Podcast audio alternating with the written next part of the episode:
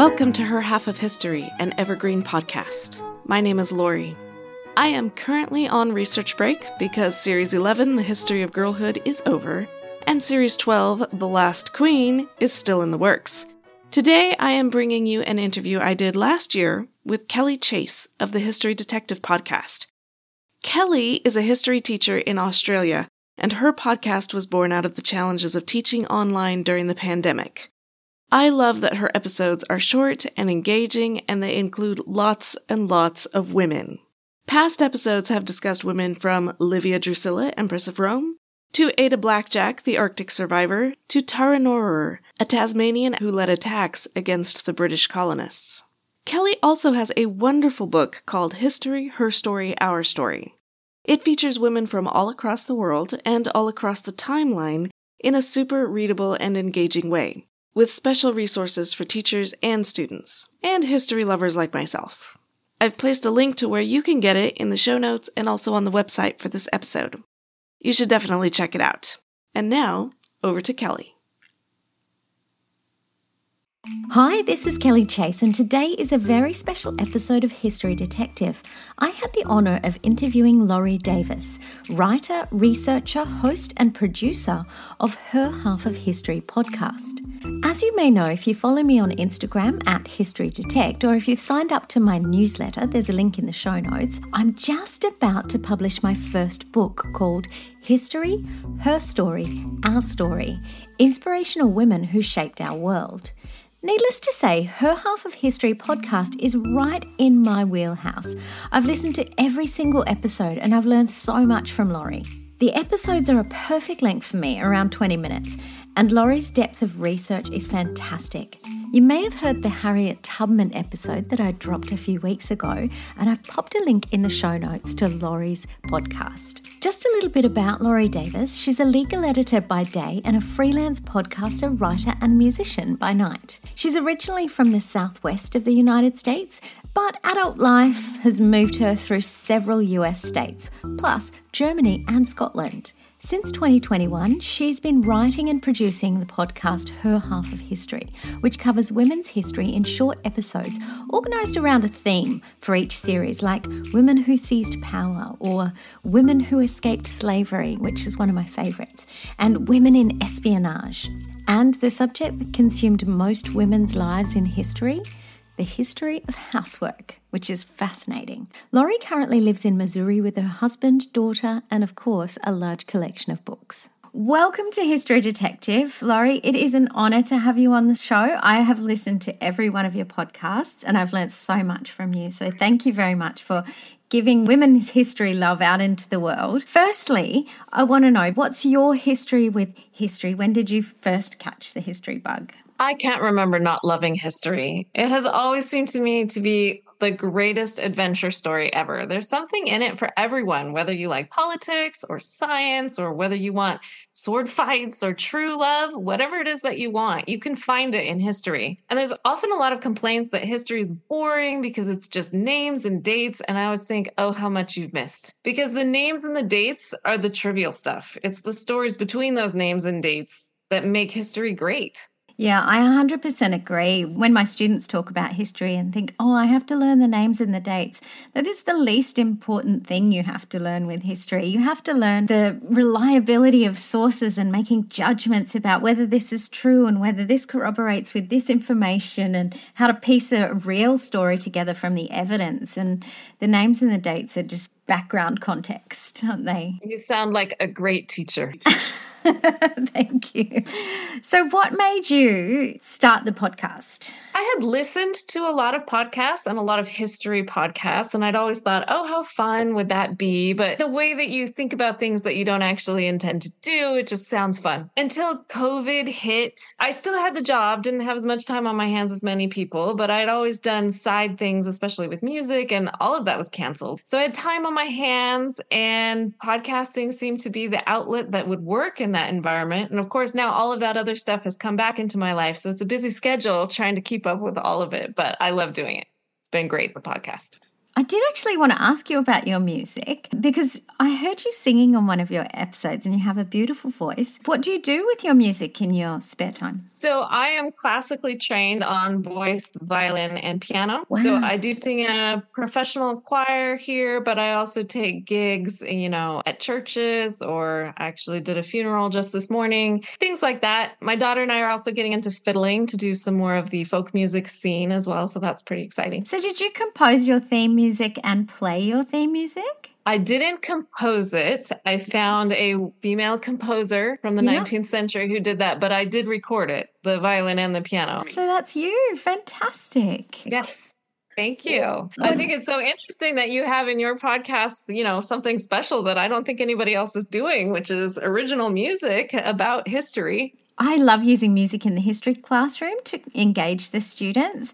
And I wanted to originally do a podcast that unpacked songs about history, but then I realized that there's copyright issues. Yes, yes, there are. so I just thought, oh, what about if I tap into this old skill set that I have and write my own songs? It is really time consuming, but um, yeah, I love it. It's fun. So, you started the podcast in January 2020 and now have more than 80 episodes, which is absolutely epic for a one woman podcast in a matter of, is it two years almost? What's your process for researching, writing, and producing your episodes? Well, I do mine thematically. So, each series has a number of episodes based around one theme. And the first step is always to come up with a theme for the next series, which I never have any trouble doing. I have a very long list of future themes to cover. And these days, I actually uh, let my Patreon subscribers vote on which one to do once I have a theme, I have to start dividing it out into the episodes, though that remains in flux pretty much until the last episode is published. So I need a good survey book on the subject to figure out who are the major players in that area, who should I cover, or what subject should I cover. Fortunately, I live near fantastic libraries. So I go on the online catalog and I put in a request for everything they've got. I take it all out Usually that means more books than I can safely carry as I get back out. And then of course the internet is wonderful too. There are, you know, the Internet Archive and JSTOR and there are many other sources. And as I'm reading I take lots of notes until I feel like I've got a handle on the subject for that particular episode. And then I start writing by hand on a tablet so that I can import it later. That's my preferred process. I just spend so much time on the computer at work anyway. So it's nice to do something that's not on it. And then once it's written and edited, it's time to record. So I usually end up recording about once a week. I love that you write by hand. That is just amazing to me.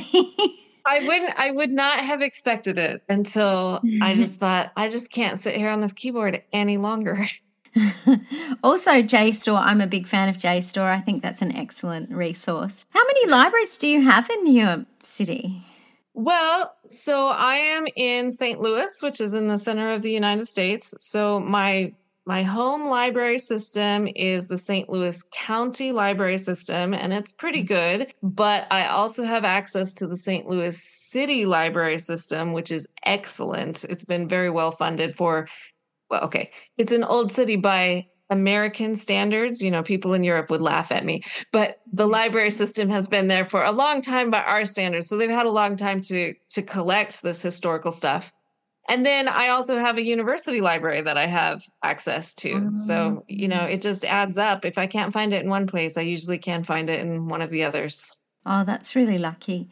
I live in like a small town, so we've only got the one library and it's it's okay. it's fine. Right. Right.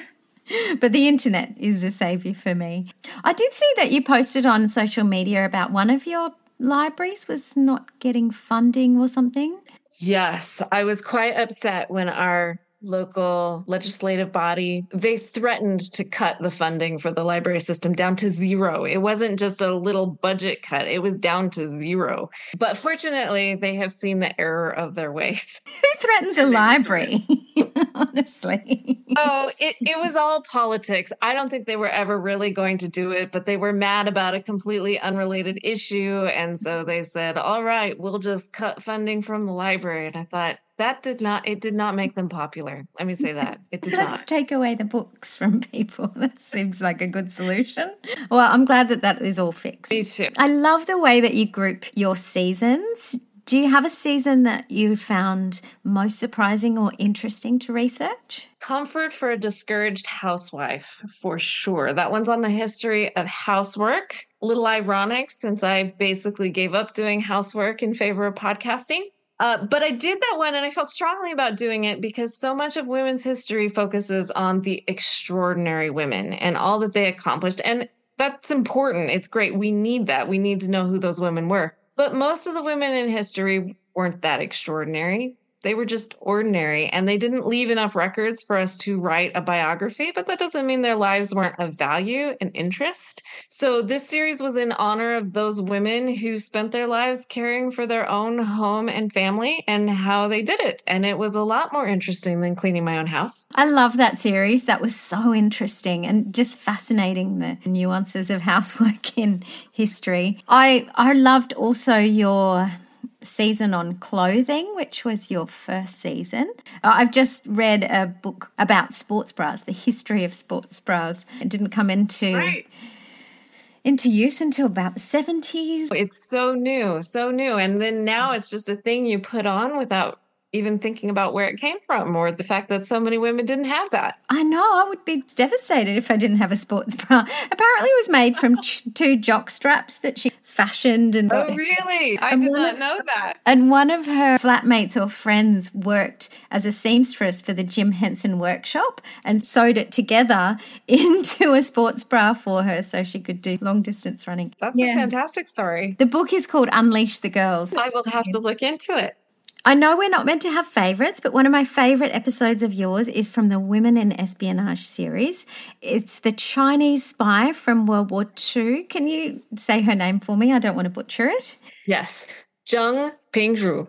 And I hope that any Chinese people listening won't be judging my accent either. Is there a woman or women that you researched that really spoke to you and hold a special place in your heart? It is hard to choose, but I also chose one from the Women in Espionage series and her name was Noor Inayat Khan. There's really no one else with her life story. She was born in Russia to an Indian father and an American mother. She was raised as a Sufi mystic in the middle of Catholic France. Just cannot possibly have fit in very well when World War II came around, she and her family had to think about their pacifist principles, which they believed in very strongly. And maybe that meant they shouldn't fight against Nazis, even though they were invading and they knew, you know, some terrible things that were happening. But after discussion, they decided that it was the right thing to do. So the family made it to England. Noor signed up as a spy and at great personal risk came back to France to work for the British. And she accomplished great things, but she was eventually caught and executed, partly because she would not stop. She had actually been ordered to come back to Britain, but she said, no, there's more I can do. There's more I can do to help. And so she stayed. It was really a great story of sticking to your convictions. She had decided what she thought was right, and she did it, regardless of the cost. Yeah, I also find it fascinating that she came from so many different ideological backgrounds and then was born yes. into a time of conflict where you have to decide where you want to go with your ideologies right. and who you want to follow. And that's an excellent episode, too. So often in history, if we do hear about a woman, it's from a place of privilege and power. I love that the seasons that you have are about slaves who became free or about everyday clothes for women. But what challenges do you encounter when you're trying to share these less dominant historical perspectives? It's difficult. Traditional history gets a bad reputation for focusing so much on rich white men. But to be honest, there's a very practical reason why they do that. And that's because those are the people who left records. And without records, you don't have history. You have nothing to talk about it. Then, on top of that, there's also the fact that even if there are records, they may not be translated and published and made accessible to me with the languages that I speak. So, when I'm planning a series, I do a lot of internet searching for the women who aren't likely to have a full length biography in my local library. And sometimes I find women to cover and sometimes it's a real struggle for example i don't feel like i have enough african women represented. But I find that when I'm searching based on my location in the United States, the internet search engines always think that I want to look at African American women. And I do want to cover their stories, and I do, but trying to convince it that I want something from the actual continent of Africa is extremely hard. And then for the series that are more social histories than biographies at all, it just it is more research. If you're covering an extraordinary woman you can often get just one biography and you have all the information you need. I probably flip through a couple others just to make sure there isn't some wildly different approach to her life but that that's really all you have to do whereas for social history you know you're picking bits and pieces out of different books and different sources to try to put it together into a coherent story but i really do love doing it the social history is my favorite actually yeah, it's so interesting. It's fascinating finding out how people lived or how things came into being that we take for granted now. I love that you publish your scripts and sources on your website because as a history teacher, I find that really useful for my students to be able to see where the information came from and what sources were used and how you corroborated your evidence to come up with the story that you have presented to your audience. I know from personal experience, it's a time consuming process. Some podcasts just upload their audio and just go with that. What made you decide to add transcripts? Initially, I didn't have transcripts. I thought, as you say, that that would be a lot of work and I wasn't ready for it. But in my very first episode, when the only audience I had was people I knew personally, mm-hmm. I had someone ask from that very one, Well, can't I just read it? She didn't want to listen. I don't understand not wanting to listen because I feel like there's just so much of your life that you spend doing things that are kind of boring and listening to something would be helpful. I find a lot of people don't want to listen. And so eventually, after I felt a little more confident with my process, I realized that for me, at least, and the way that I do my podcast, it is pretty doable. I'm writing everything out anyway. It was mostly an editing problem to put up the transcript. And now, when I'm editing the audio, I just have the written transcript up next to it, and I'm kind of editing both as I go along. So by the time I have the audio recording, I also have the transcript. I can just copy and paste it onto the website, add a few links, add a few pictures, and it's good to go. Yeah, it's so fantastic. And it also makes it accessible for people who are hearing impaired, which I think is wonderful. Yes, yes, that that's a good point. So, what important advice would you give a young woman who is studying history? Well, I'd say look for the women. They really were there and they really were contributing all the way along. They weren't just passive objects in history. But if you mean more professionally and academically, I would say that history sometimes is seen as as less important. It doesn't maybe prepare you for a specific career. But you may just need to remind people that a degree in history prepares you to read and to research and to write clearly. And there are lots of jobs where those skills are applicable. I have one of those. And there are also lots of non-traditional ways to be involved in history, like podcasting. So I would say don't don't give up the history. The history is is very valuable. That's an interesting point about your job needing historical skills and research. How do you relate those two? You're in the legal profession, correct? Yes, I, am not a lawyer, but I'm in legal publishing and it's editing. But one of the skills that I was able to show with my degree is that I wrote a lot for my history degree. And so it's writing, it's editing, it's communicating. That is of value. There are many jobs where what they need is a good communicator and I think history can be good preparation for that. Well, thank you so much for giving up your time to come on my podcast and giving up your time thank twice. You for having me. because I forgot to press record the first time. So, where can people find you? My website is herhalfofhistory.com. And you can find the podcast in any of the podcast apps, wherever you get them. And you can also find me on social media. It's at her underscore half on Twitter or at her half of history on Facebook or Instagram.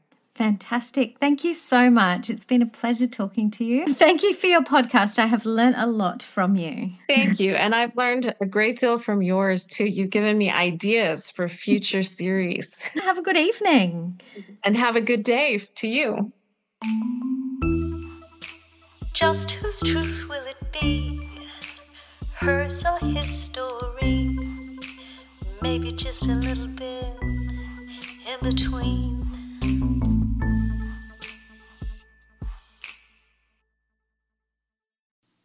A huge thank you to Kelly for this interview. Please check out her other work. Her book is called History Her Story, Our Story. If you're looking for her podcast or YouTube channel, it's called History Detective. She's on social media at X, Instagram, and Facebook.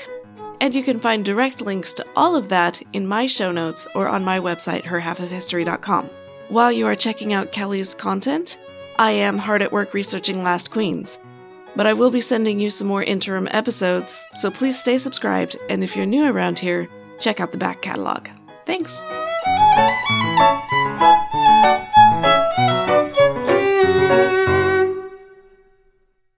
Hello, my name is Peter Zablocki, and I'm a historian, author, and college professor. I'm thrilled to invite you to check out Evergreen Network's History Shorts podcast. Every Tuesday and Thursday, join me on a journey through time, exploring the little known and hidden gems of history. In each bite sized episode, I'll dive into my original research to bring you intriguing historical curiosities you've probably never heard of, uncovering the fascinating stories that have shaped our world from forgotten figures to overlooked events. And the best part? I've condensed all this historical goodness into manageable chunks, perfect for your on the go lifestyle. Whether you're commuting to work or squeezing in a quick break, History Shorts fits into the little time you probably think you don't have. Subscribe now and never miss an episode of the History Shorts podcast, available wherever you get your podcasts. Hello. We have this superb podcast called We Didn't Start the Fire, the only podcast started by Billy Joel. It is the most original, fascinating, and random way to learn the story of the 20th century. Oh, pretty darned random. And we are joined by some pretty incredible guests. I only wrote stuff that I wanted to hear. If it turned out to be a hit, it was pure dumb luck. With me, Katie Puckrick. And me, Tom Fordyce. This is We Didn't Start the Fire, the only podcast started by me, Billy Joel.